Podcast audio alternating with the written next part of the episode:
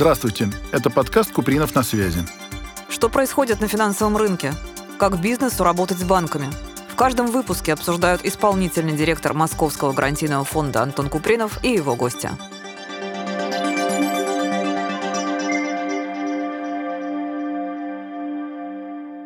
Добрый день, дорогие друзья. С вами Антон Купринов, исполнительный директор Московского гарантийного фонда и мой гость Александр Старокодомский, заместитель руководителя дирекции цифровизации мер поддержки субъектов малого и среднего бизнеса корпорации МСП. Александр, Добрый приветствую. День. Мы с Александром знакомы давно. Он выходец из правительства Москвы и работал в департаменте конкурентной политики, поэтому он хорошо знает, насколько Москва продвинулась в вопросах цифровизации. Надеюсь, вот его опыт также востребован и в федеральном ведомстве. Очень надеюсь, надеюсь, что он поделится с нами, вот, что там происходит, что там есть интересного, и как э, предпринимательское сообщество сможет этим воспользоваться. Да, конечно, конечно. Сейчас все разговаривают про платформу МСП, и мы, поскольку мы тоже с корпорацией работаем, и мы слышим это от э, коллег страны корпорации, что вот эта сделка должна обязательно пройти через платформу. Мы абсолютно вас, корпорацию, в этом смысле поддерживаем, потому что мы тоже прошли определенный путь. Я помню, что фонд пришел, у нас все было в бумаге.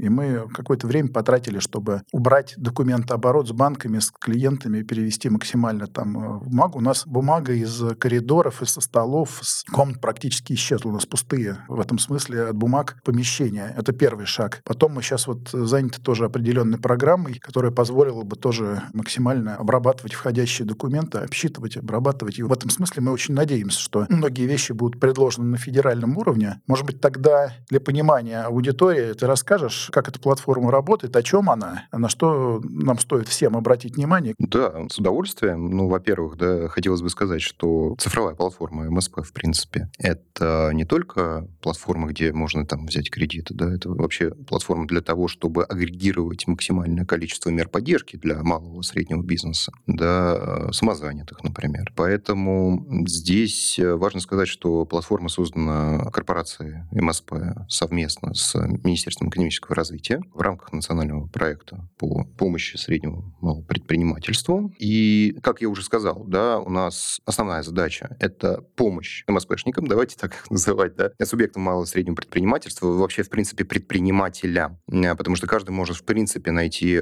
информацию, которая поможет ему развиваться дальше. У нас сейчас уже выведено э, порядка 20 сервисов. Я так подозреваю, что недавно вывели где-то 22 сервиса, которые которые на цифровой платформе, и каждый из них помогает э, предпринимателю решить тот пул задач, который к нему прилетает изо дня в день. То есть, э, если ему нужны деньги, то мы помогаем выдать э, кредит, да, автоматически. Если у него нужна какая-то документация, у нас есть конструктор документов удобный. Если ему нужно проверить контрагента, у нас есть, соответственно, проверка контрагента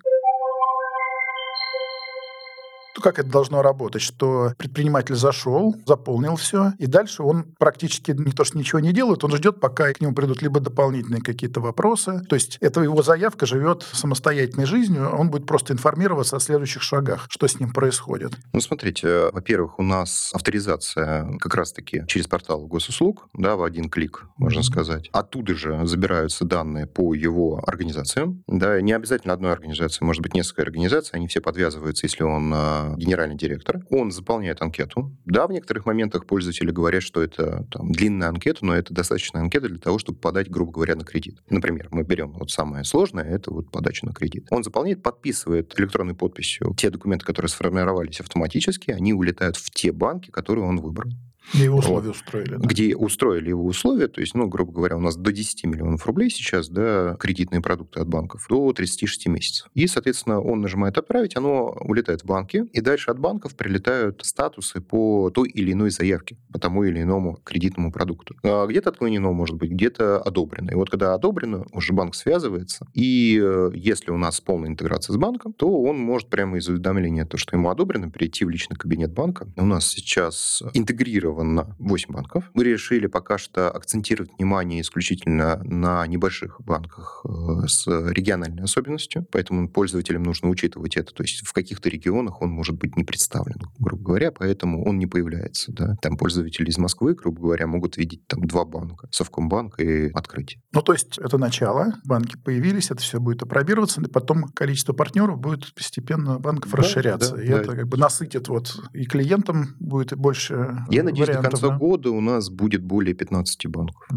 уже. Средние малые банки, почему не крупняк, объясню просто. У того же Сбера, у того же ВТБ очень хорошо сделаны цифровые платформы свои, а, которые имеют очень хорошую воронку. Поэтому большинство клиентов не видят средние малые банки. Вот. И мы таким образом помогаем снова же да, среднему малому предпринимательству прийти в средние малые банки да, и как бы получить там э, предложение. Ну, это, кстати, хорошее подспорье для средних и малых банков, потому что там, в общем-то, не так просто. Они реально подвинуты крупными банками. Им нужны и портфели, им нужны клиенты. У нас порядка 500-600 заявок ежемесячно в банк приходит. Это очень прилично. Да. Даже Естественно, страны не маленькие. Некоторые да. Да, заявки от малого предпринимательства, и там, грубо говоря, они только начали, да, и банки негативно на это смотрят. Некоторые обрабатываются очень успешно и выдаются кредит. Вот. И, несмотря и это на... только начало ведь. Это начало, конечно. Несмотря на это, у нас а, еще есть а, сервис, который заинтересует, я думаю, представителей среднего и малого предпринимательства. Это это инновационному бизнесу программы развития. Это льготные кредиты по 3% для IT-компаний. Вот, это наша разработка, МСП Банк как раз-таки выдают такие кредиты. Это то, что вот с московским инновационным кластером мы в Москве делаем, да? Или, или... Это вот параллельно. Параллельно. Параллельно, да. Ну и открыли центр поддержки инвестиционного кредитования. Это как раз-таки, когда нужно а, на какие-то инвестиционные работы, да, э, и вот здесь у нас основные условия программы. Для среднего бизнеса 2,5%, 4%, для малого микробизнеса 4%, до 10 лет и от 50 миллионов рублей. На твой взгляд, МОСПшники, ну, по всей стране, поскольку все-таки федеральная структура, они готовы работать именно в цифре? Они радуются, что не надо никуда ездить, что вот зашел на портал, зарегистрировался? Или там все-таки люди хотят приехать, рассказать, как они работают? Или в целом наше предпринимательство, сообщество готово? 20 год ковид нам показал, что все мы можем работать удаленно. Он даже не показал, а объяснил. Объяснил, да.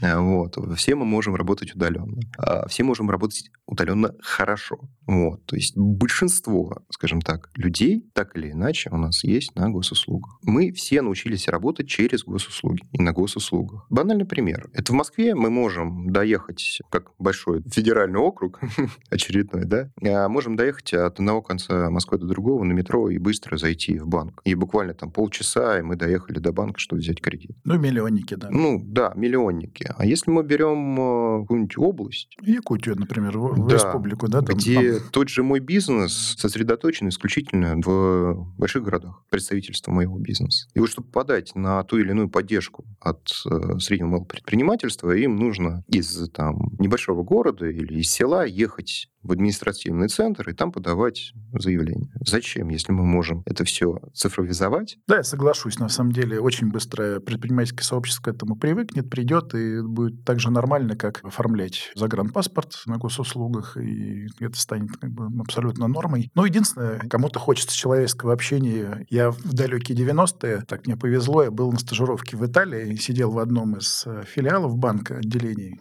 Вот, и там каждый день приходила старушка к ней выходил молодой менеджер, и она что-то ему долго-долго рассказывала, он ей показывал какие-то бумаги и так далее. И тратил на нее ну, полчаса, 45 минут, час, потом она уходила с палочкой, и я спросил, а что происходит? Говорит, ты не понимаешь, сколько она здесь хранит. Ну, нравится ей этот менеджер, ей приятно с ним общаться, может быть, сына напоминает, может быть, еще что-то. Пускай он с ней говорит столько, сколько надо.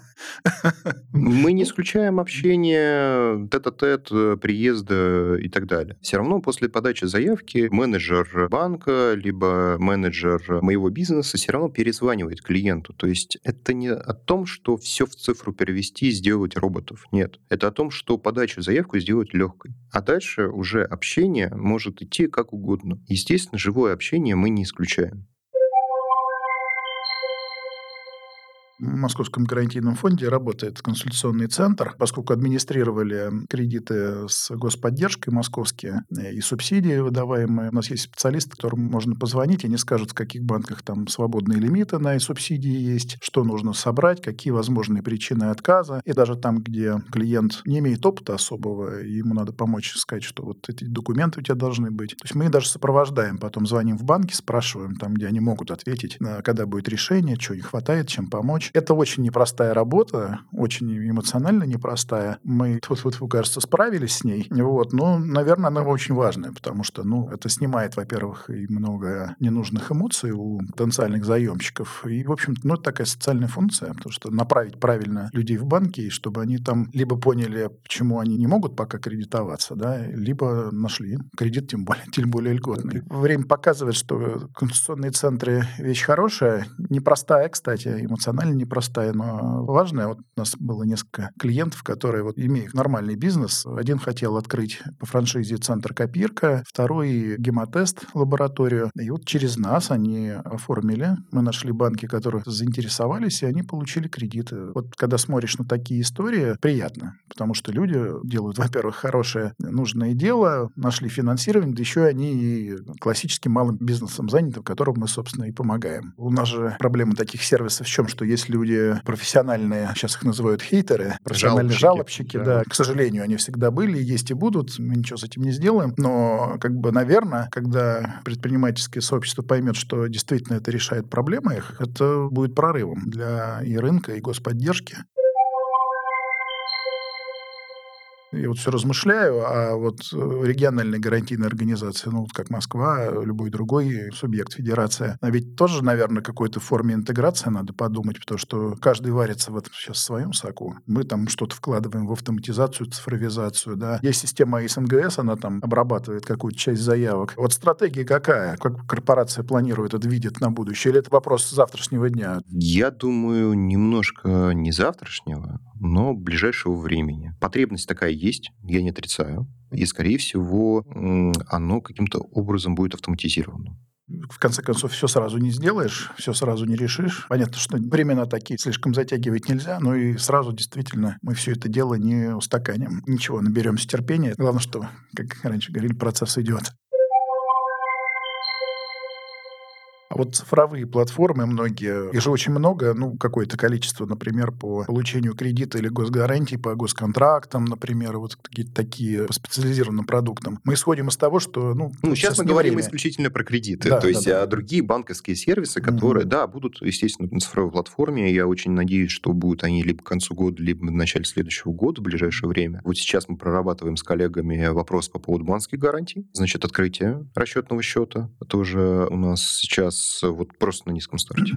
А что мы вот в результате этой беседы хотели бы, может, пожелать или пожалеть современный российский малый бизнес? Что им ждать вот, от э, наших усилий? Можем ли им что-то посоветовать? Ждать, пока государство само предложит что-то, какие-то решения, или что-то самим предлагать, или просто активно самим воспользоваться тем, что есть? Здесь все просто. Во-первых, всем нужно работать, как они работали. Если они очень зависимы от тех изменений, которые э, могут произойти, то менять работу работу, в принципе, не нужно. Нужно подстраиваться под те ситуации, которые происходят. Вообще, я бы, например, пожелал нашим слушателям, московским МСПшникам из других регионов, платформа есть, она заработала. Вы попробуйте. Во-первых, это поможет и платформе, потому что любой новый э, заход, новая заявка, она позволяет находить, что доделать, что подстроить. Это поможет банкам, поскольку у них потенциально появятся клиенты дополнительно. Это поможет предпринимателю, потому что это решит его проблему. А поскольку уже в эту платформу заложено много труда человеческого и, прошу прощения, мозгов. Люди, которые ее делали, делали крайне творческие и нестандартно подходили. Было именно заточено под удобство для предпринимателя, чтобы ему было удобно работать. Пожалуйста, пробуйте. И вы поможете и себе, и нам,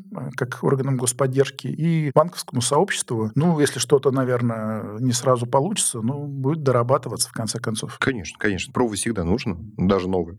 Да, да. Вот. И что самое важное, важно, у нас всегда есть каналы для того, чтобы собирать э, фидбэк от пользователей. Да? То есть э, вот слушатели могут зайти на цифровую платформу, залогиниться, и всегда внизу есть как техническая поддержка кнопка, а вторая кнопка «Предложи идею». Мы получаем достаточно много идейных заявок от пользователей, и некоторые мы даже уже реализовали. Спасибо огромное. Спасибо огромное, что пригласили, очень было приятно. Еще раз удачи и до новых встреч.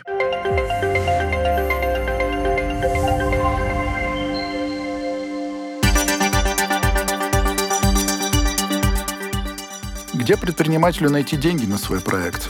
Что происходит на рынке кредитования? Как компаниям малого бизнеса достичь финансового успеха? Реальные кейсы и профессиональные эксперты в моем подкасте «Купринов на связи». Подключайтесь, подписывайтесь и будем на связи.